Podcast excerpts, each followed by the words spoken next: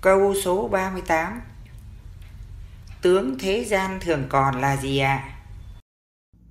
Tướng thế gian thường còn gồm có 5 thứ. Thứ nhất, đất. Thứ hai, nước. Thứ ba, không khí. Thứ tư, lửa. Thứ năm, điện từ âm dương.